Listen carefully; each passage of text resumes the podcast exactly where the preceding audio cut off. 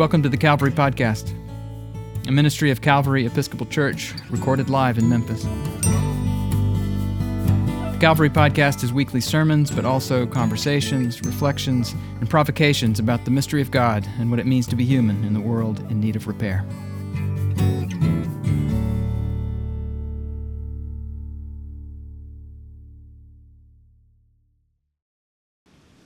But as for me and my household, we will serve the Lord. In the name of the Father, and of the Son, and of the Holy Spirit. Amen.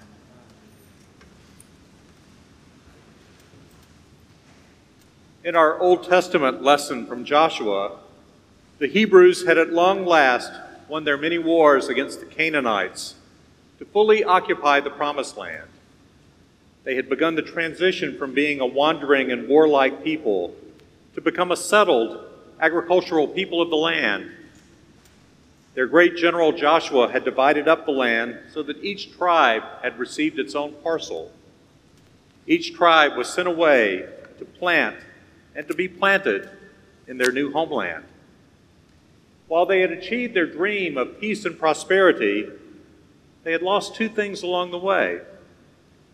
First, they had lost their total dependence upon and their need for God. Many of the tribes drifted toward the false agricultural gods of the conquered peoples in their homelands. They were looking for gods that would give their new lands fertility and bountiful crops, rather than seeking the one true God to serve, to glorify, the God who had walked with them. Second, they had lost their sense of national purpose and unity.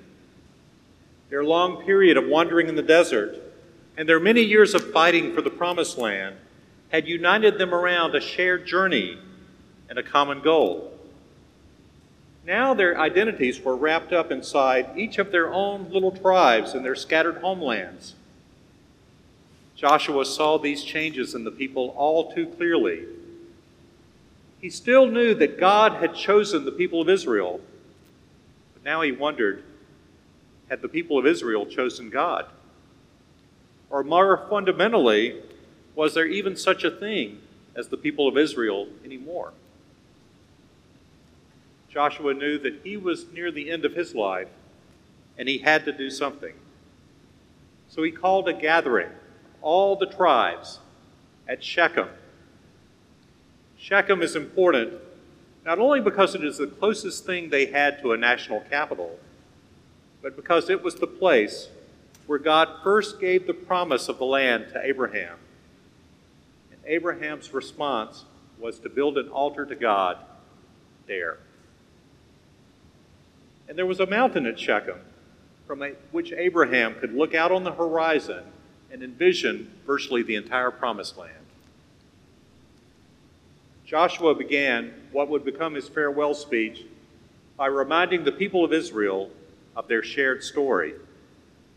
He hearkened them back to Abraham's family, Abraham's father, brother, and Abraham himself started out in a far off land by serving other gods, false gods.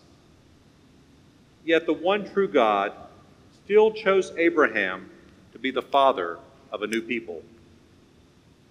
Joshua reminded them of Abraham's years of wandering the slavery of the people in Egypt, their deliverance through the Red Sea, their years of wandering in the desert, their victories in battle over the Canaanites, and now, at long last, their possession of the land of milk and honey.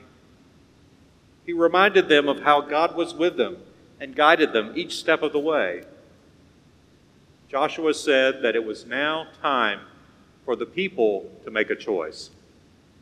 Will they choose the false gods still worshiped in their lands? Or will they choose to serve the one true God who has been present with them throughout their journey? And he leads them by example with a clear and unequivocal answer of where he stands by declaring, As for me and my household, we will serve the Lord. In a few moments, we will ask Bree and Barbara, the parents, along with the godparents, to make a conscious choice for Beckett. who we will baptize today. Just as Joshua asked the people of his day, we will ask them if they renounce that which separates us from the one true God.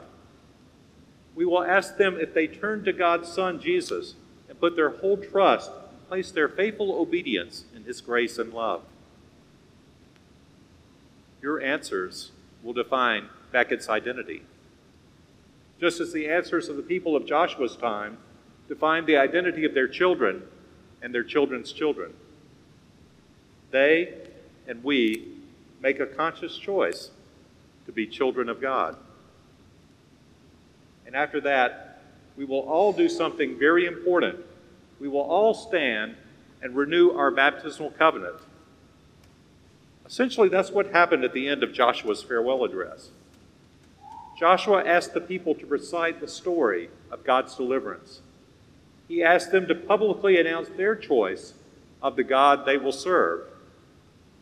It was important that they and we do this as a community. God, through Joshua, was knitting back together the one people as a unified nation devoted to serving God.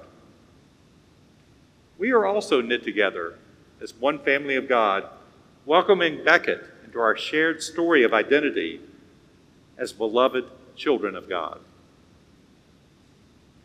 Those words knit together are very important. The original meaning of the word covenant was to rebind together two pieces of torn cloth.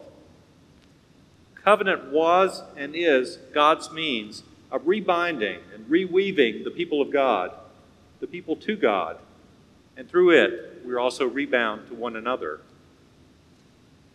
Covenant inherently means there are separations and divisions that need to be knit back together. We can see this in our personal and communal journeys especially when we try to move forward without God. We can see this in our national life, where we as the church are called to be the voice of uni- unity, civility, service, understanding, healing, hope, peace, and love. Just after Joshua leads the people in renewing their covenant with God, he wrote down their words in the book of the law. Then, as a very old man, he rolled a large stone up under the oak tree where they were all gathered. He told them that the stone shall be their witness, for it heard all the words given by God, as well as the promises made by God's people that day. That stone was to be their sign of hope in carrying forward their identity with unity and devotion to God from generation to generation. Today, Beckett, you're our sign of hope. As we all make promises to support you and to share with you in a Christ eternal priesthood, you are bound forever in our shared story.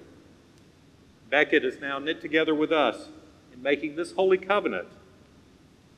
As for us in our households, we will serve the Lord. Amen. If you're curious about Calvary Episcopal Church, we are an eclectic bunch of Christian people who don't all think the same thoughts or dress the same way or vote for the same candidates or even believe all the same things about the mystery of God and what it means to be human. But we do believe that we need each other because of our differences, not in spite of them, and that God calls us into unity, not uniformity. Subscribe to the Calvary Podcast at calvarymemphis.org slash podcast or wherever you get your podcasts. Visit Calvary in person at the corner of 2nd and Adams in the heart of downtown Memphis, Tennessee.